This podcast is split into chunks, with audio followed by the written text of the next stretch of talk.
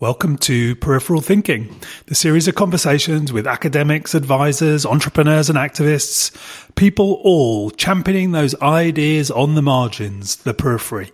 Why is this important? Well, as the systems on which we've depended for the last 50, 60, stroke, thousand years crumble and creak, people increasingly looking for new stories, new ideas, new myths, if you like, that might guide and inform how they live and work. So in these conversations, we take time to speak to those people who are championing the ideas on the margins, championing the ideas on the periphery, those ideas which are going to shape the mainstream tomorrow. Uh, and our hope is that you're a little bit inspired, a little bit curious enough to take some of these ideas and bring them back to the day to day of your work and your life. Ray, thank you for joining me on Peripheral Thinking. You're welcome, Ben. It's a pleasure to be on your show as a guest. Ah, oh, brilliant. So, actually, we met, I think, in a field uh, in Sussex just over a year ago. Yeah, that's right. Yeah, at the Happy Startup School summer camp. What a great event that was. I was having a conversation with uh, Carlos uh, and Laurence a few weeks before the summer, summer camp this year.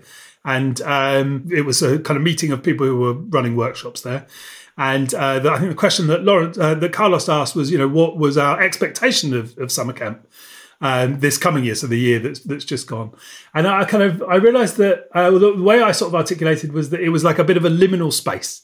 Uh, it's a kind of gap in which to sort of fall into, where a lot of the other sort of uh, structures and sort of patterns and responsibilities of life are not present. So you're able to just sort of fall into this space and let what happens happen. Yeah. Was it cold in the sleeping bag though? Do you know what? it was bloody freezing. The, the, kind of the, the lingering trauma of the year before was like this kind of mythic conversation. Do you know? Do you know what happened last year? Do you know how cold it was? Because that year, when we were both there, my God, was it cold at night? This year, no, it was oh, not. Anything thank God. Like thank God. Um, but anyway, yeah. So we kind of we met then, and um, you told me actually you were just in the process, I think, of of finishing your book at that time. Is that right, or had you just finished a draft? I can't remember. Where would you have been? It was it was finished, but the the official launch was on the first of November, which was just after summer camp, and I had this wonderful launch event in London. You know, um, sponsored by one of my great friends. It was, was really fantastic. So I had it was just before the launch. Yeah, that's right. Beautiful. And so that is uh, the ideal segue. So you are an author. Thank you. You have a book. I do. Um, what? Give us a little a little overview. What what is what what is the book and why was the book? Yeah, I will do that. And and part of that is to say that I never ever dreamed or thought of I'd be an author. You know, I was a CEO of a business uh, in the UK based in London, and uh, as a result of some of the things we'll probably talk about, I stopped doing that and went on a journey to find out, really, for me, the, what I wanted to do from that point forward. And it, it, it, was a journey that I actually, my friend said, Why don't you take a six month sabbatical? And I, I listened to those conversations and I thought, yeah, that's a good idea. Six months sabbatical, I'll work it all out, come back, start something new. And that was where it kind of went off the rails a bit because I realized in that six months that the process of reflection and re-examination is quite a deep process for some people. It certainly was for me. And after six months, I thought, I'm not ready. I'll carry on. And I'll carry, I carried on longer. Then I started doing things I never dreamed of. I ended up living out of my backpack for 14 years. And during that time, people obviously asked me, how come I've been living out my backpack so long? And I told them stories about it and why. And most of them said to me, strangely, well, if you ever write a book about this journey, let me know because I'd be really interested to read it. And I just laughed and said, no way, I'm just doing this for me. I'm not writing a book. And then after about 50 people had said that, I thought, oh my God, the universe is telling me to write a book, you know. So, so I wrote, I wrote the book mostly for those people that had asked and my mum and a few others. But it seems like, you know, other people are, are interested in the story too because a lot of people are reading it. So um, I wrote the book I finished it on the, at the end of last year, and it's been out for about a year now. Yeah, and so the book is called Life Without a Tie, and that is because it occurred to me that before I went on that journey, my life was pretty much defined by certain ties. Like I, the metaphor I use are like the guy ropes of a tent. Now I know tent design has changed over the years. When I was young, a tent had four corners that you tied down with pegs, and the four corners of my life were my marriage, my career, my home, my actual house, and my community of friends. And those four things kind of governed every decision and determined who I was being in the world and what decisions I made and what I did and didn't do.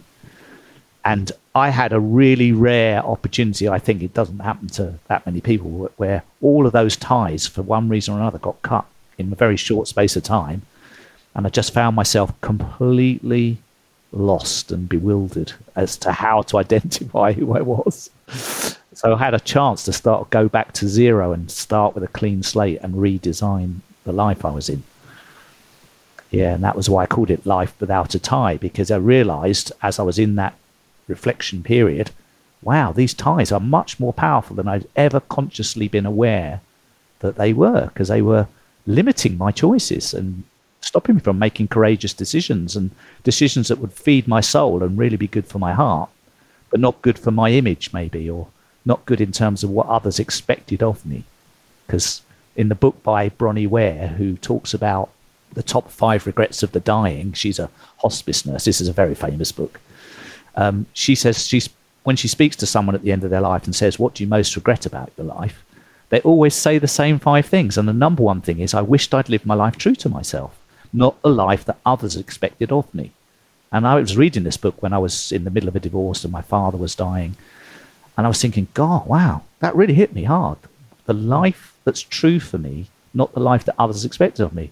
And I suddenly thought, wow, I have no idea what the life of truth is. I know the life I've been living, which is the life that others expected of me. I like some parts of it. It was all right, but it wasn't me. I thought, what does that life that is true for me actually look and feel like? I don't know. I'm going to need to go and find out. You know, going to need to work that out that's the highest priority. Yeah, it's interesting because uh, I realized when I was reflecting on the title, the idea of kind of life without a tie, I kind of, and the one, so my initial kind of was like, oh, it's quite an inspiring thing, like freedom, like life without a tie. And then kind of the realization that, of course, there's potentially kind of negative connotations to that too, because I guess it, but it's partly a thing around kind of language in a way, isn't it? Like, there's kind of uh, it because what you were sort of describing there in a way was a bit of rootlessness in a sense. The kind of the, the kind of familiar ties left you kind of rootless, uh, and in a, but in a sense, like actually to have all the kind of ties of those things cut is it can also be a, a kind of sort of separation. So I guess there's a there's a bit of a kind of paradox in there, a kind of opportunity to recreate, but also maybe some things lost. Yeah. Well, bear in mind, as as I said earlier, I was only expected to go for six months. So I wasn't in my head. I wasn't cutting any seriously big ties. I was just getting out of London for six months and doing some travelling and doing some reflection. That was how it occurred to me in the beginning. But it was as the journey unfolded, I could see that there was so much more to find out and discover in terms of the depths of awareness. I, I kind of like after six months, I went and did a 10 day Vipassana retreat in a Buddhist monastery in Thailand.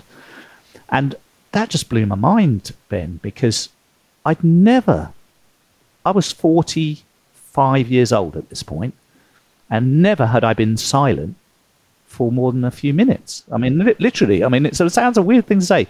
How can you get through half your life and never sit in silence for a few minutes, more than a few minutes? It just seemed weird. So the idea of even just sitting for 10 days and just observing my own mind doing its trickery and watching the thoughts pass through was a massive revelation. I'd never had never been invited to do that. And I learned so much from that experience. I realized, wow, you know, my mind's running the show here, not my spirit, not my soul. And uh, that I decided to really work around that because I, I really didn't want that to continue. How far into the initial journey was that? Was the retreat? About six months. Right. Okay. So that was sort of right at the end of the so-called sabbatical. So yeah. So maybe just a little bit of context. So uh, what, what, who, what was Ray? Who was Ray well, uh, before? Ray was Ray was a, a CEO of a management consulting business he founded in 1997 with his wife as a business partner. You know, I, all I knew in those days was how to drive a business to get hard results and grow it and make make quotas and targets. I've done that all my life, and so by the year 2000, first place had entered the top 100 consultancy league table. We had a reputation. We were making good profits, and I was uh, given the Daily Telegraph Business Leader of the Year award as CEO of the company because they were kind of inspired by the vision I had for how I wanted to lead the business we had. And I I kind of loved that journey in some ways. It was a it was like a big learning curve for me. I'd never been in that position of responsibility before, and so I was completely new. A greenhorn, you know, I had a mentor. I was learning, growing. But then I, re- you know, after the first couple of years, and I was sort of more comfortable in the role without some the need of needing to push. I, I sort of started to sense, wow, you know, this isn't. I'm not sure where this is going for me. I don't. I, I kind of originally thought I would do it to help my partner establish the business and then go and do the thing I really wanted to do, which I never identified. I always had that the deep, deep back of my mind. I'll do this for a while because Charlotte needs the support and she's this her idea for the business. I was there to support her to get it going. And I always said to her, you know, once we, have got this business established, I, I'm going to go off and probably do something else, but I'm not sure what. But there's something else never occurred to me. So I just kept on going because it created a good lifestyle business. Um, when you said in getting the award, um, you said because they recognised there was something in the vision that you had. What was the vision that you had for the business that you think that they that they were drawn to? Well, you'll laugh now because what I'm going to say is so common in the business language these days. It's kind of like mainstream. But this was in the year 2000, so this is like 23 years ago. My vision was that businesses were not about profits and customers and market share, etc. Businesses were um, an opportunity to help people reach their full potential and live their dreams. And so my vision was very much focused on how do we attract and retain and build a team of people who love coming to work, who absolutely adore being here, who feel like they're growing, prospering. Um, their enthusiasm for life will just rub off on clients in a way that beats any other sales pitch. Um, and that when clients come to our office, if they're checking us out to see can we give this company a contract to help us, when they come to our office, they'll just see this amazing group of people really loving life and in working superbly, and they'll just feel it. They'll just feel the vibe and go, "This is this is what we want in our organisation."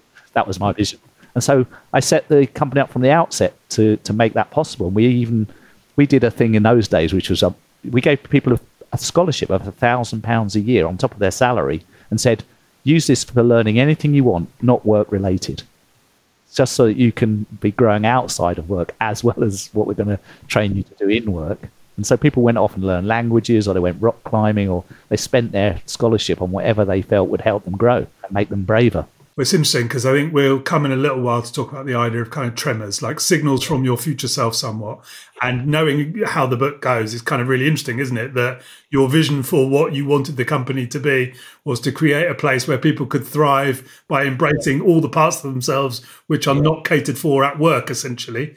Uh, and that you know that became what you kind of lived through. But we'll come back to that because I think that's kind of important, uh, important sort of thing to to to come back to. So all of this going on, you're at you're gonna you know kind of peak peak Ray, business awards, recognition, all this thing, but then um, things start to fall apart. Yeah, I mean, I'd, I'd, I'd had um, conversations during those years with with Charlotte, my business partner, and she sort of sensed that I was slightly off, the rails, really, slightly out of place. She knew it. We never really talked about it or addressed it fully, but she could sense it.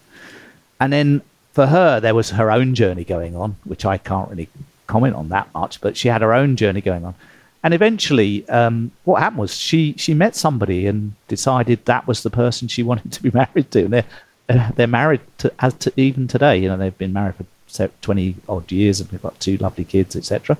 So she she had to leave. And that was a massive shock when she presented that to me and said, you know, this is what's happened. I've met someone. I think that's where I want to go. And I want to be out of the company as well. And so it was one of those things where those tremors that had started and I'd ignored or put to one side, now I couldn't ignore it anymore because the actual set of the theatre, the actual stage was now falling apart. so, and so it wasn't just like the, some of the audience members leaving; it was now the stage was actually falling over, and there wasn't going to be a stage.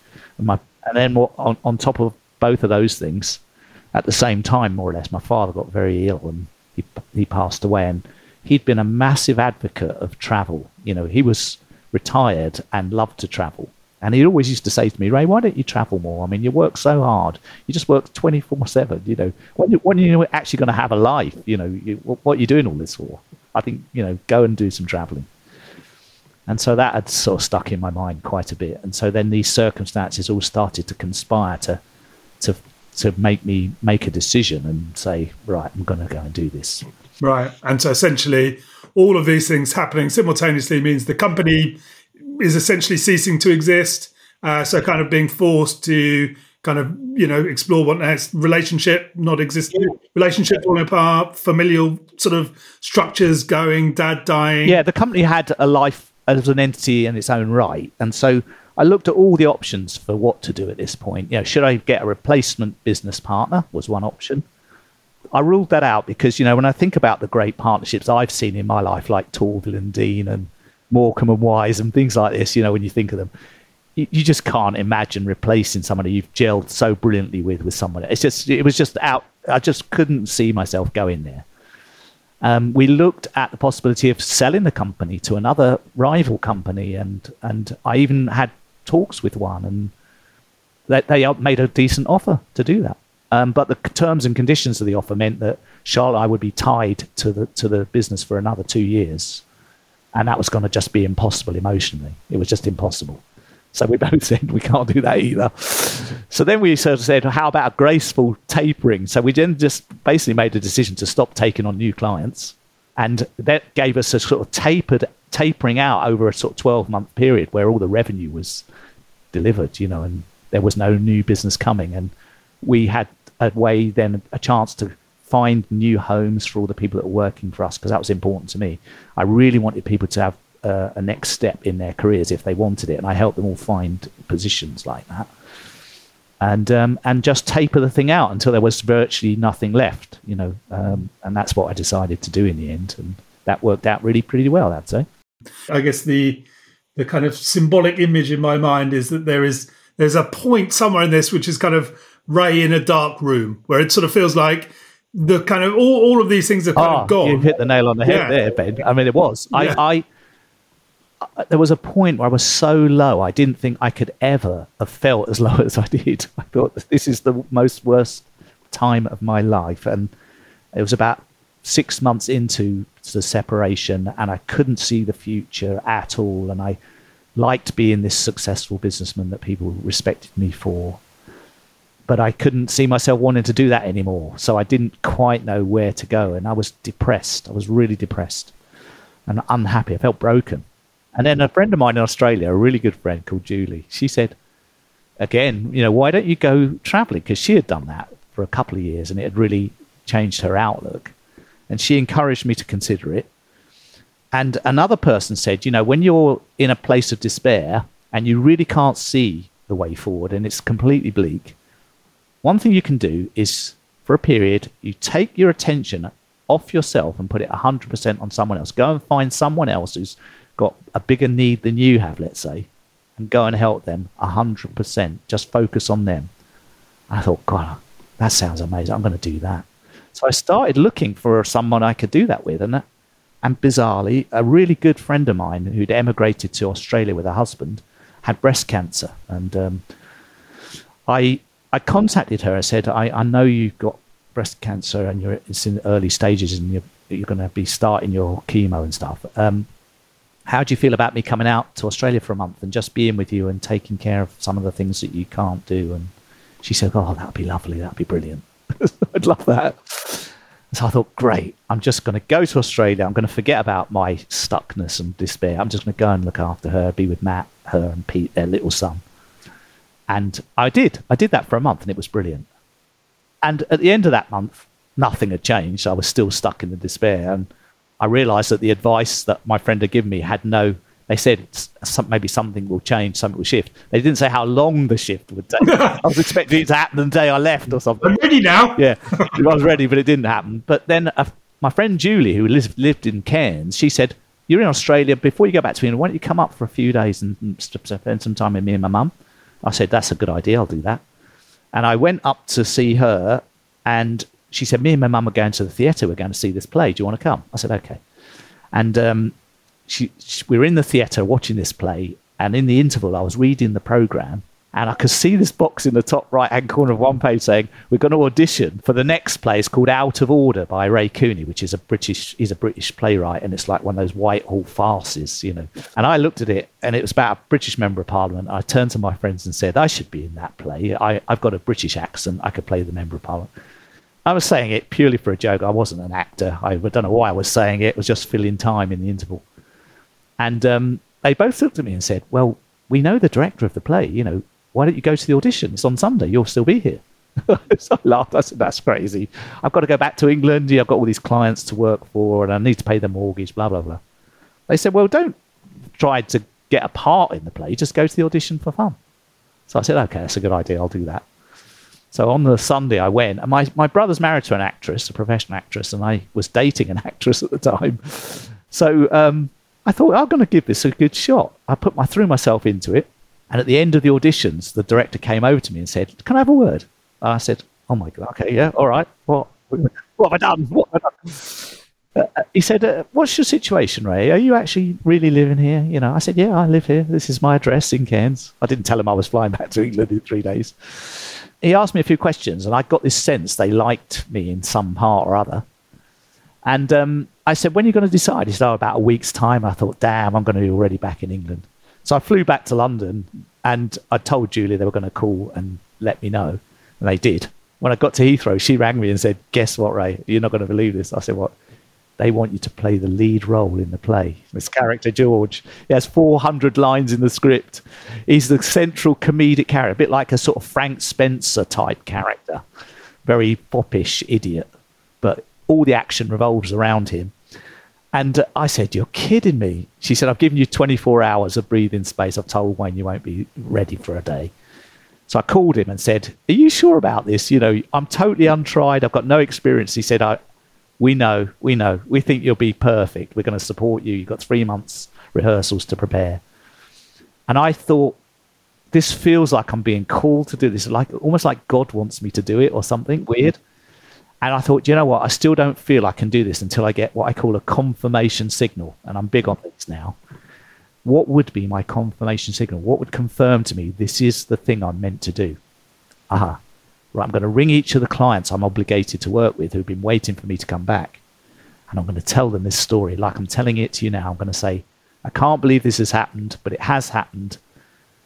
If you give me your blessing, to postpone our work for th- another three months, which is may, not be great for you. But if you give me your blessing, I'm going to go.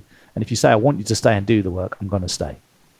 And you know, every single one of them said, "If I was you, I would definitely go, go, go and do that." They knew my situation, so they were quite sympathetic. They said go, and so I got the blessing of every one of those, and that was my confirmation signal. I flew back two days later, and I acted in the play. And even then, I still didn't realise that this was the the the piece of information I was waiting for, this advice, if you help a friend, 100% something will change.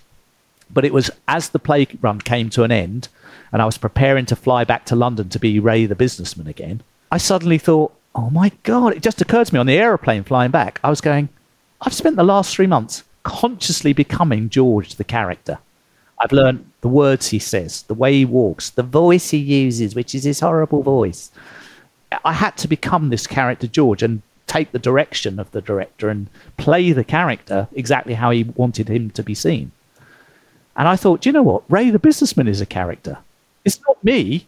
I am playing the character, but I'd sort of I never thought of it until that moment that I was playing a character in Ray the businessman, that I'd authored him.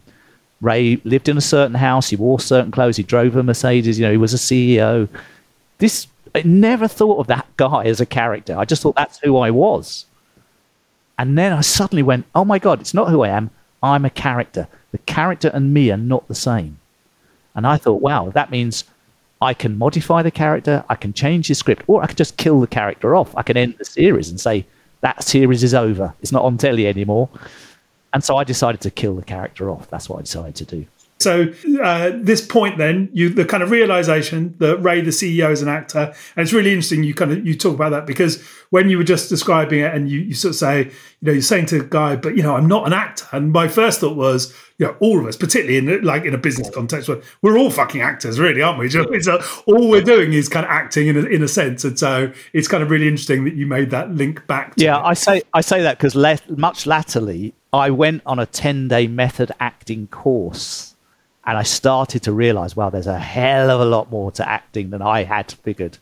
There's a massive amount of detail that actors do that I didn't have any awareness of. So yeah, so not to, not to belittle it, like we're all actors, and whatever you're doing is kind of nothing. Clearly, they have a depth of expertise uh, that is uh, beyond the pretender. So this kind of realization, okay, I can I can end the uh, I can kill the character, I can end the series, but you do have some kind of lingering commitments uh, back in back in the UK. So I decided to kill the character, and the character of Ray the businessman being gone, Ray didn't need a swanky house in West London anymore because that character didn't was wasn't existing.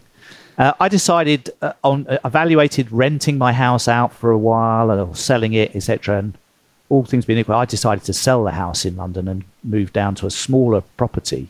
But because I hadn't yet gone on the six month sabbatical, because the, the play happened just before I made that decision, um, I, I thought, well, I'll wait till I've done the six month sabbatical and I'll come back and I'll get the new property then. Um, so I so I I was able to wrap up my life. I gave away all of the furniture and things that were in the house, or sold some of it and gave most of it away. I cleared my life down to a bag of clothes and a laptop. And that was all I had left, and no character to play. So I was completely undefined, anonymous Ray with a bag of clothes and a laptop, and I went to, to Thailand. And uh, I'd met um, a woman called Annie in London who was really lovely, and she'd sort of invited me to travel with her as well. And so and she'd had quite a lot of experience of solo traveling, and so and I hadn't had any.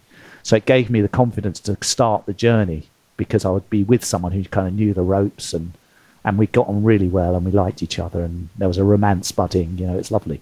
So to kind of just for the point of uh, clarifying, this is a few months into what becomes a 14 year 14 year journey. Um, so I, am kind of I'm curious. So yeah, coming back to to one of the things when you then are sort of looking back, and obviously there were the kind of very real, very large um, sort of um, shocks which forced the change, like kind of you know relationship falling apart, your dad dying, kind of forcing this kind of big change on you.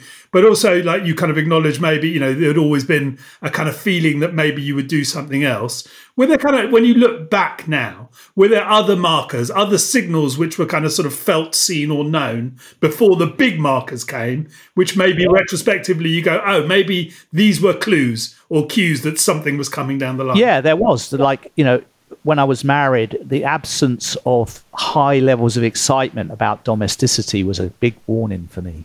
You know, like my my my wife Charlotte was would want to sort of talk about the things we're going to do to the house and her plans for that and the garden and all those things, and I just noticed for me it just made me feel heavy. You know, it didn't bring any.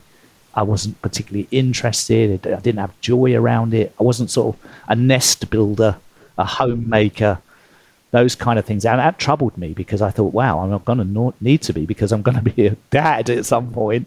You know, just assumed that I would go down that path like everyone does.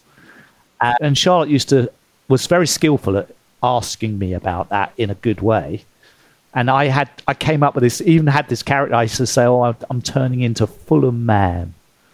And Fulham Man represented something I didn't want to be. It was like a sort of overweight, fat, you know, kind of comfy middle class guy, you know, with living in suburbia, living in a sort of fancy life. And I never ever dreamed when I was at school I'd be Fulham man, and I was sort of turning into Fulham man.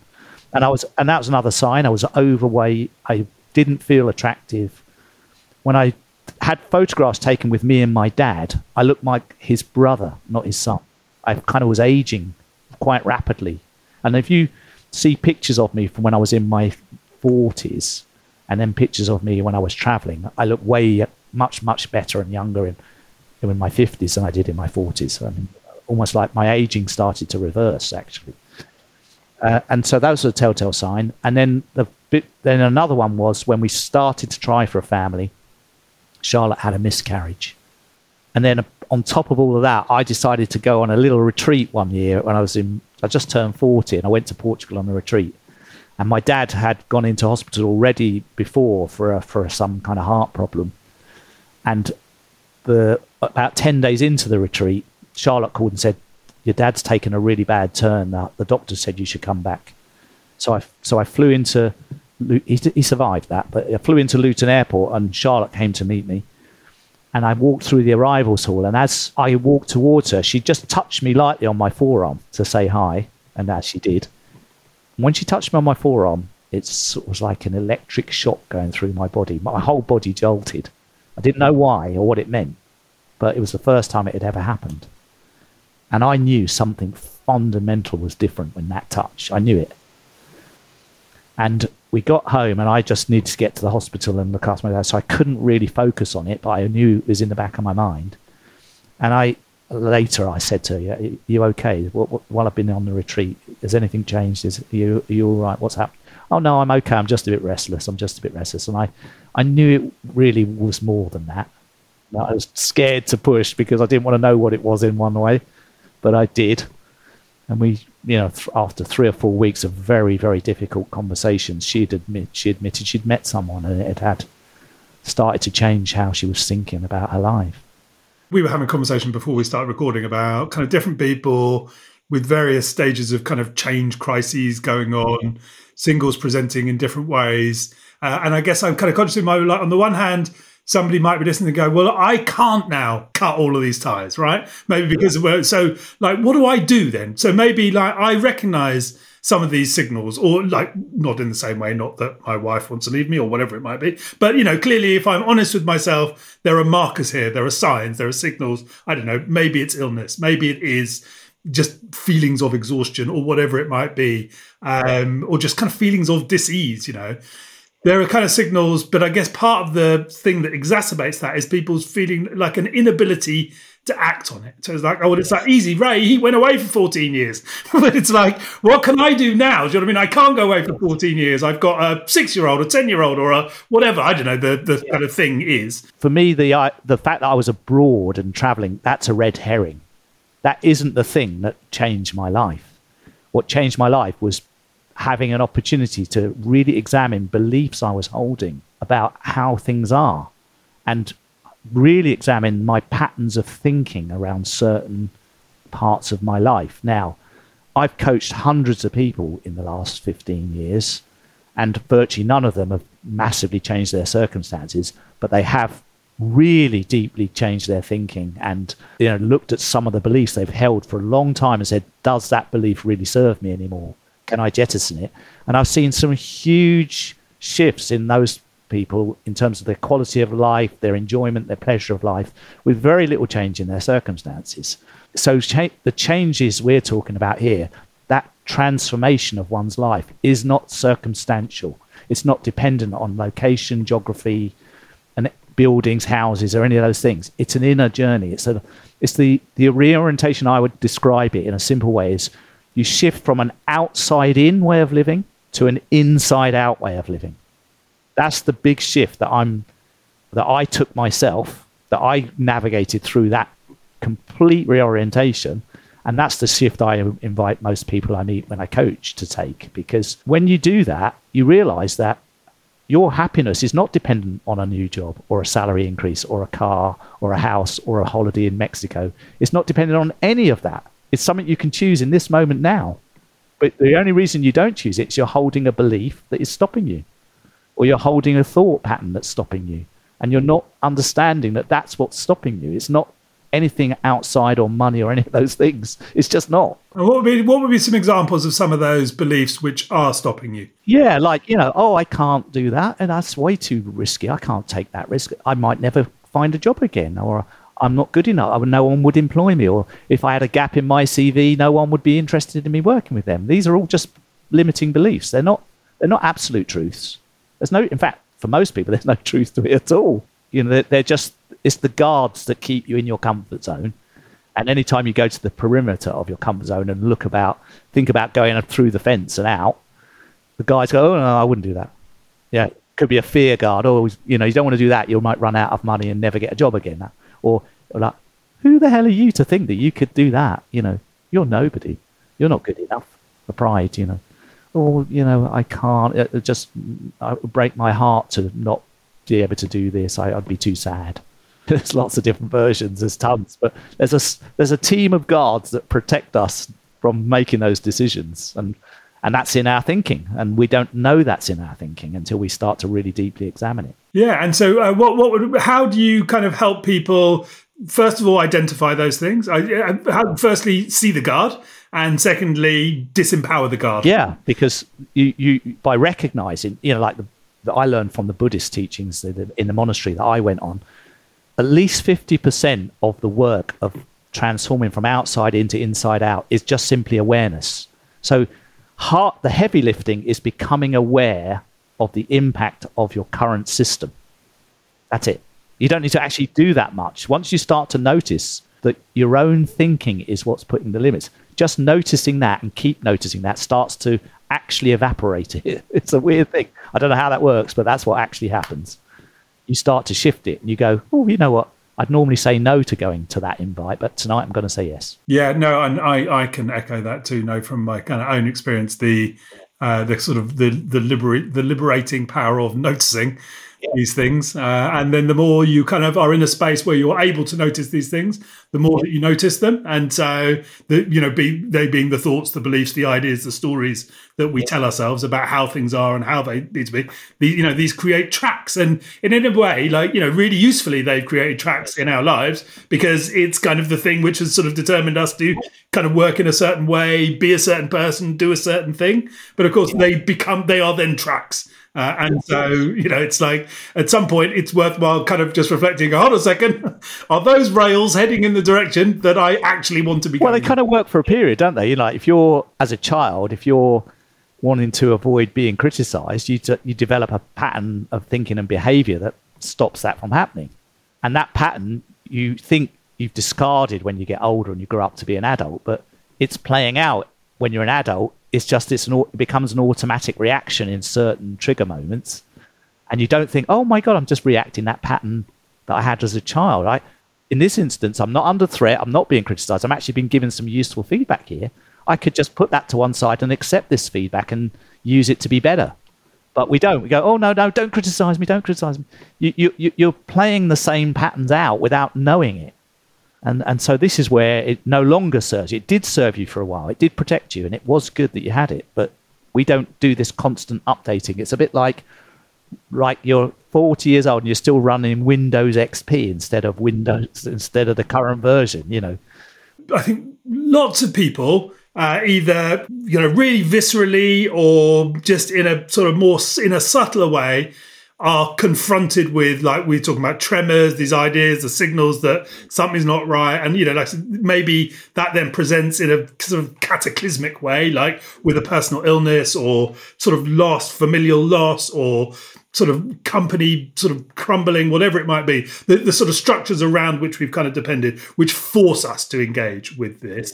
But but oftentimes it's you know it's not that stark. So we can sort of try and do the work of ignoring it for some time uh, but one of the things i'm really curious about is the change that's kind of happening in that in that moment in those times and it feels to me like and you know I, it's kind of more or less helpful as an idea i'm just really curious about it that part of what's happening, and I know uh, Jung talks a lot about this in a lot of kind of his writing, that there's the whole kind of first track of life, which is playing out the the structures of society, playing out the stories and ideas which we've kind of inherited from family and society and beyond. Um, and I don't know if he articulates it this way, uh, or or or if I've just made it up, uh, or, or, rather than made it, I mean, kind of bastardized his thinking. But it's like this idea that, that if that's the first track, this is the first path but in a sense, something else is wanting to be born. Something else is wanting to be to birth, which is bigger than us. It's bigger than Ben. It's bigger than Ray. It's bigger than anyone else on, on the kind of work that I've been scrabbling to do. Because, like you, I was the same in running my company. I also was just the driven guy who was just like, no, we push on. And somehow my life and the company was like a sausage machine in the sense of how hard the story, one of the stories I had was how hard Uh, how hard we work determined how successful we would be, uh, because that is a story of our culture too, which I don't think is a very helpful story. But also how much, like in a way, how much meat I stuffed into the machine would determine how much sausage came out the other side. And, and so, so that means it's like a constantly driving on. And of course, when you're doing that, one, that's exhausting and it's very difficult to sustain that forever. And I think I got to a point where I was no longer able to sustain that, which was like my my kind of uh, transition point in this sense. But I'm curious about this idea that maybe something is trying to get our attention. Something else is trying to be born that we are more or less able to acknowledge. Uh, and and if not here, and I'm kind of really curious about going back to the point you were talking about this vision you had for the company about people thriving in a way which is kind of bigger that I am bigger than work or you know there is something much bigger that i'm part of that sort of touches on and relies on and pulls on this whole kind of spectrum of sort of possibility. And that vision that you articulated for the company in a sense was the vision that you ended up playing out for yourself. You know like for me i i how it's come to me in my own belief system now and i'm speaking purely individually here not to indoctrinate anyone or to get anyone to agree i feel like i am a spirit living in a physical human body temporarily. That's how I see my life.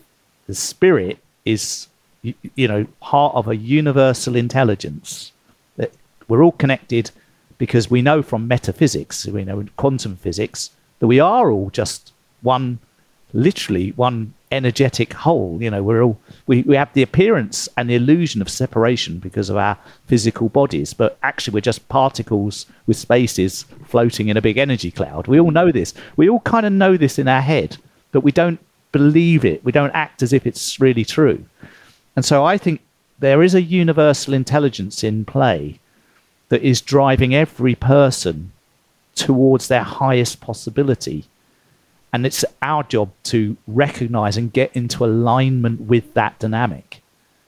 And the more that we can do that, the more we evolve our consciousness. And when people say to me, we talk about purpose sometimes in my coaching work, and you know it's a delicate subject for a lot of people, but I've come to think that my purpose, why I was why was I born? What am I doing here? What's my life about?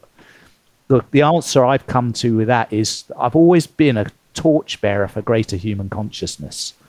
In whatever job I've done, whatever friendships I've been in, whatever relationships I've had, I've always, always been passionate and interested about being awake, being conscious, being self aware, and helping other people do that, and myself. And I still am. I'm on that journey. So I sort of feel like I'm a bit of a lighthouse for this. And so I'm not too preoccupied with the form of my life. You know, am I in this job or that job? Am I living in this town or that town? Because they're they're important decisions, but they're not the big ones. I, and more important for me is like, am I shining my my lighthouse in the best way? Am I serving humanity the best way I can? And am I enjoying the journey of my own evolution? And can I enjoy it more? You know, what can I do? So those are some of the things that I think, and I think that dry, that spirit, that tr- what I call the true self, the non-conditioned self, because our personality is a programmed, conditioned version of ourselves. It's not really us.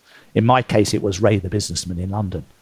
You know, but once you sort of shed that skin, who are you? You know, who are you? Who is your true self, which is not defined by any circumstance?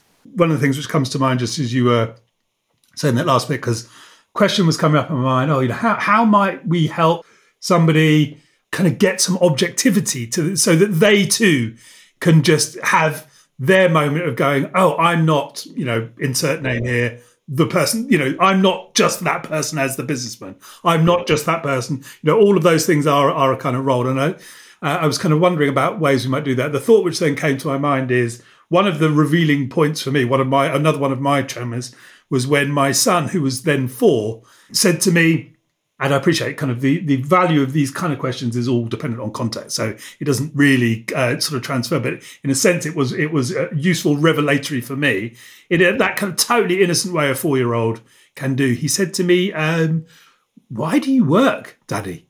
And I was like, "Fuck, why do you work?" it was like, and obviously, the you say it to people, the first thing is, "Oh, for money," and then it was like, "Hold on a second, Right. So yes, we need money to be able to kind of function and interact with the kind of world. But it's like, really? is that it? Is that the reason that that we kind of work? And it was like one of so for me, like one of the tremors was was that it was like this kind of invitation, a question, the, the kind of you know beautiful in its simplicity. You know, why do you work? And actually, there's also a question I sort of explore with some of some of my clients. You know, why do you do the work that you do? And so something which kind of helps people reflect back on some of the choices that they've made to help them understand that, you know, there are just these kind of roles and maybe these roles are sort of clouding them, taking them away from this idea of kind of spirit, whatever anybody's interpretation of that is. Because like you're talking about, I, I, you know, that that resonates with me a lot, and I think anybody listening to this, the types of people, you know, whatever your interpretation is, whatever your understanding is, it doesn't really matter. But I think embracing the idea that clearly there's a whole lot of stuff that we really don't know. Uh, and so being kind of open to some of the kind of magic in that, I think is a hugely kind of inspiring thing. Because like you're talking about, that's kind of led you to an ongoing inquiry, an ongoing invitation, which is sort of full of creative opportunity in a sense. It is. And there's a lot of, there's a, so many hypotheses and theories around these things. Like, for example, why do we have individually the values we have? They're all so different. You and me, our values are going to be different. How can that be possible? You can have so different values, even from your own siblings. You're raised by the same parents in the same family, yet your values can be massively different. How is that possible? Some people say, well, there's past lives to be taken into account. If you, if you do any systemic constellation work, there's a whole ancestral aspect to who we are that we, we're, we're totally oblivious to because we're sort of not, we're not encouraged to think about those things when we're at school. We're processed through an education system which conditions us in a very, very, very narrow way. I'm not a big fan of it. Neither was Sir Ken Robinson, who spent his whole life rallying against that system and how it killed the creativity of individuals. Because governments don't want free thinking, creative individuals. They want compliant, obedient workers who they can tax. So there's a lot of forces in play in our society that are, when you start to really examine it, you can sort of make sense of why the things are in the status quo we're in. And I guess a lot of the thing around that is, you know, it's not even like that. That that is some sort of conspiratorial idea. Well, it's actually not even. Consp- it's plain. It's in plain. Right. Exactly. It's well documented that these think tanks and foundations have steered the education system to suit their their corporate needs. They have one, one of my uh, boys is uh, 12 now, and he's really suffering in school actually because you know, for all of the reasons that we're sort of talking about. And I, I really like all of uh, Ken Robinson's writing too. And it's such a sort of struggle thing to sort of look at somebody who is also struggling because basically what they're trying to do, you know, he's very kinesthetic learner. He learns by moving. Like if you leave him to his own devices, like Ken Robinson will talk about in the thing, if you leave him, Felix to his own devices, he will move things around. He will still create play situations with different things. And so he learns by moving. That's his sort of way of processing the world. And of course, what school is making him do is basically sit down and shut up, which is like a total nightmare. But there was a, an interesting thing I read about the schooling system which was it obviously birthed 250 years ago at the time the the colonial time where um, to manage the empire they needed a consistent set of basically uh, people to write in a certain way and to account in a certain way. So that I could count in a certain, you know, that people could count and that people could record, yeah, right? The three R's. Right, right, exactly. And if, if there was the commonality of that, people would come out of the system and they could reliably be sent anywhere in the world where the empire was and manage the affairs of the of the state, right? And it's really interesting that, and essentially that is the same system that is producing tomorrow's people. and it mirrors the same thing I was talking about as us as individuals. We don't update our own operating system. We don't we don't get rid of beliefs that don't serve us anymore. We've got a system that doesn't really serve humanity anymore, but it's unexamined and it's also in the best interests of a few people to keep it the same and they have a lot of power and sway with that. So they're not really wanting to really change the status quo that much. You know, really. Yeah, because it costs it costs them. Yeah, it costs them. Their their benefits substantially financially. You know, so and and you know a lot of our economies are built around consumption. And when people realise that most of our income is used for shit we don't need, you know, to impress people we don't even like, you know, if that was to stop, the whole thing's going to collapse. You know, so so we're you know it's an interesting time for humanity as well as us as individuals. I'm really interested in the in that that kind of point around uh, the the kind of how you kind of rug pull because the sort of systemic thing that we're you know essentially up against in a way like the the kind of norms of our culture which you know even before like ai was a thing this idea that you know it's like the the kind of culture basically performs what it's programmed to do right and or society performs what it's programmed to do in the same way institutions perform what the institution is is programmed to do. And of course we just sort of slot into that. We become kind of nodes in that thing. So if the institutions or culture at large is programmed to generate profit above all else then of course that's what becomes and then it's supported by laws and all of those kind of things and and a lot of the problems that we sort of are encountering you know be they ecological be it climate be it social be it political be it economic, are because the system, in a sense, is a little bit kind of run out of control, uh, and or not a little bit run out of control, but is kind of running out of control. And and a part of the thing around that is our inability as participants in it, like us.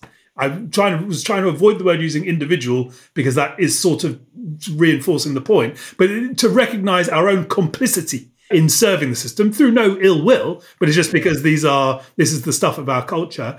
And then the, the difficulty that people have, like you were talking about, about redoing the program. So yeah, a 300 year old education system finds it very difficult to reprogram itself because there's inertia, organizational, you know, institutional inertia, there's vested interest, there's you know all, all of those things kind of going on and also at the very heart of it all is the human mind which is deeply unable to or finds extremely hard rather to let go of one thing which no longer serves it and step into something which might better serve it and I kind of often wonder whether maybe if we just focus on that, you know, helping people let go of the thing which is not really serving you anymore to kind of step into something which might better serve you. Maybe there's like this huge judo flip maneuver that happens that just kind of orientates us into a into a kind of different trajectory. Yeah, I I don't know the answer to this. I mean, but when we look back through history, you know, the the thing that sort of really inevitably happens, you know, because no one agrees what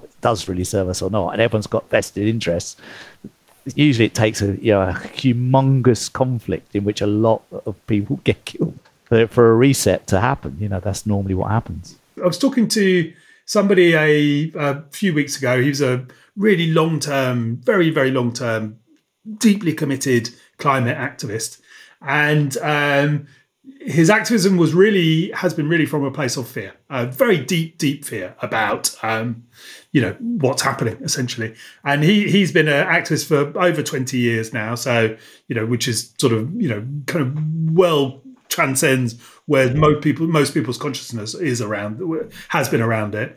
And a lot of it, as has been from a place of deep fear. All of his work then has been in, in around trying to get people to notice, trying to get people to change. And of course, that is a sort of deeply sort of difficult place to be because, you know, like I talk about, you know, we talk about, it's very difficult to hold on to, you know, if I'm measuring myself on the outcome, I'm measuring myself on the change which happens as a consequence of my work.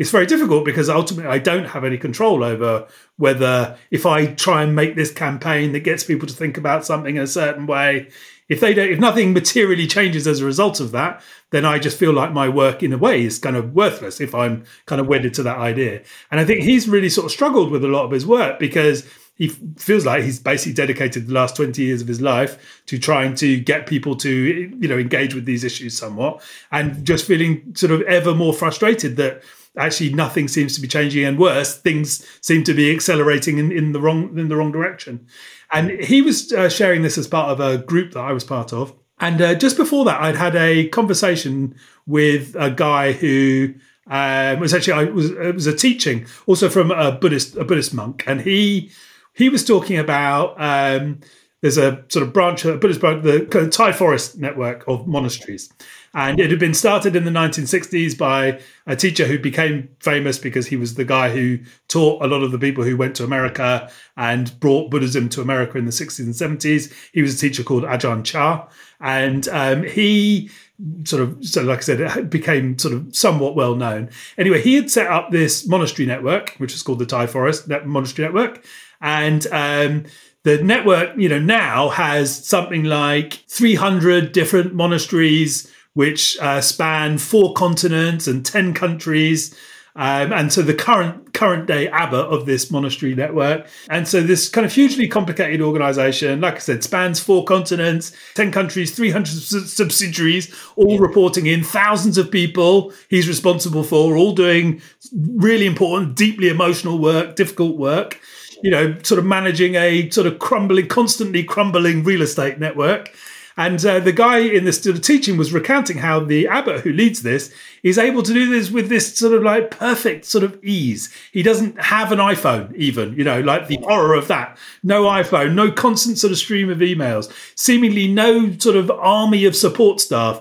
It's just this man sitting in his hut in Thailand, essentially overseeing this entire network. And um, he was he was talking about this, and I flip this story often to sort of talk to people I work with who are in senior business roles, and so like saying to them, like if you know, if you would imagine a CEO running an organization spans four continents, ten countries, three hundred subsidiaries, all these thousands of people, yeah, he does this. You know, imagine without even a phone or emails, would you like to learn from that guy? To which obviously they all go, yes, yes, of course. It's like, well, he's actually a Buddhist monk, and he's the abbot of a monastery network. And the interesting thing about um, how he has kind of how he does his work, which goes all the way back to how Ajahn Chah set up that monastery network, was based on two principles, two values essentially, which is personal responsibility and community awareness. Uh, and uh, there was a story about when Ajahn Chah first set up the uh, the monastery in the UK. They came over; it was like the 1970s, and they'd been invited over because to see whether it would be a good place to have a, a monastery. And they had a trip, and at the end of the trip, Ajahn Chah, who was there with two of the monks who who uh, sort of uh, were traveling with him, studying with him. And um, Ajahn Chah turned to one of them and said, "Okay, yeah, I think this would be a good place to set up a monastery. Uh, I'd like you to stay here now to to set it up. And um, so, good luck. Keep in touch." And so, and the point around this is just that these kind of values, essentially, you know, it's personal. Trust yourself. You know what to do here, right? You know what to do total personal responsibility, but community awareness. And these values kind of, and I offered this to the guy who was the climate activist who'd been sort of struggling, but had also brought this work, this group together. And I was saying, you know, maybe actually it's in the shift to these values that kind of open up something. Like actually, if we all really understood what personal responsibility and community awareness meant. And we did the work day by day by day of really understanding what that means. Because obviously, the abbot of that network now has 50 years of practice of doing this every day. So, way beyond what we would ever kind of imagine or hope to get to.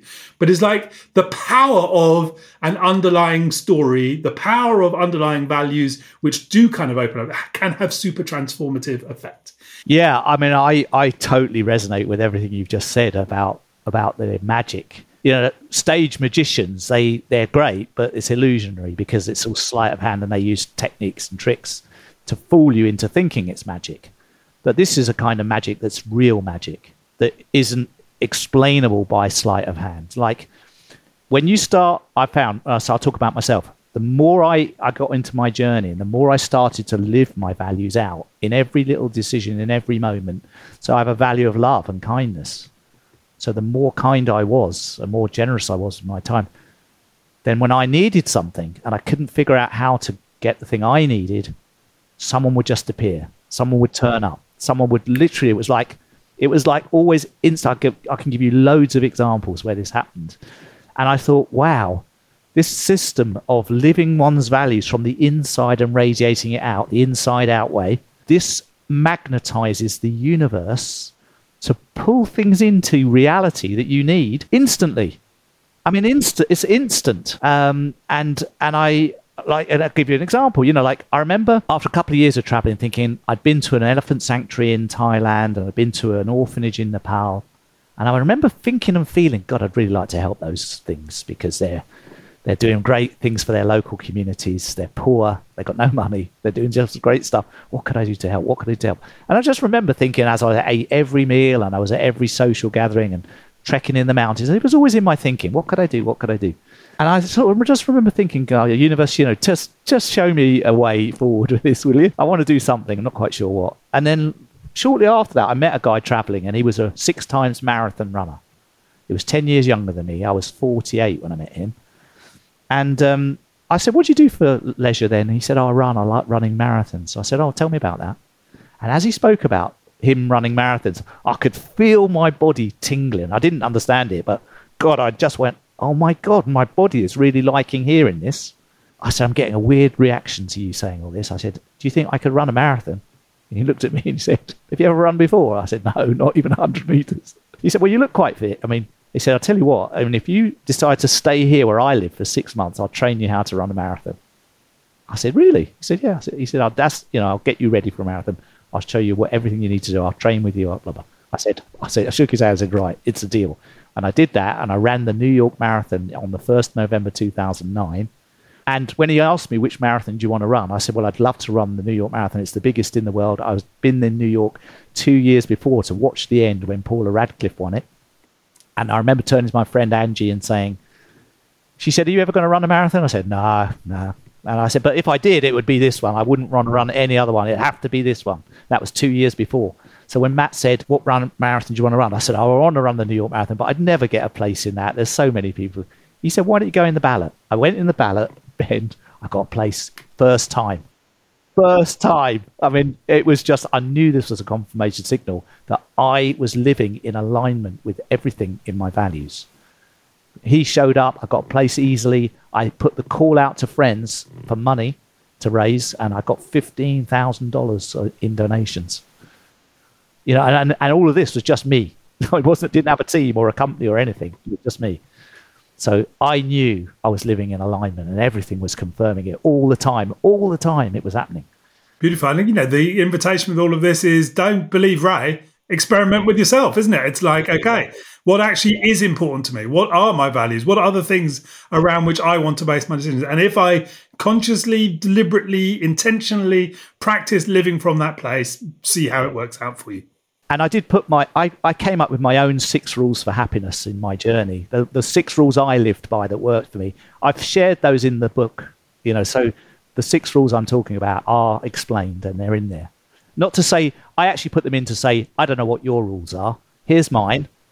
Um, use some of these if you want, but I think you're going to come up with your own rules. But here's mine, so you've got to start at least. And so, where, if people want to uh, learn about those those six rules, where would they find the book and more information about you? There's a website called lifewithoutatie.com. People can buy the book directly. If they want a signed copy, they have to order it there because I will personally sign it and post it from my home. Um, the book's on Amazon. You know, that's where most people buy the book. Um, it's on Amazon paperback and Kindle. Well, thank you very much, Ray. I've really enjoyed talking to you. Yeah, what a great conversation.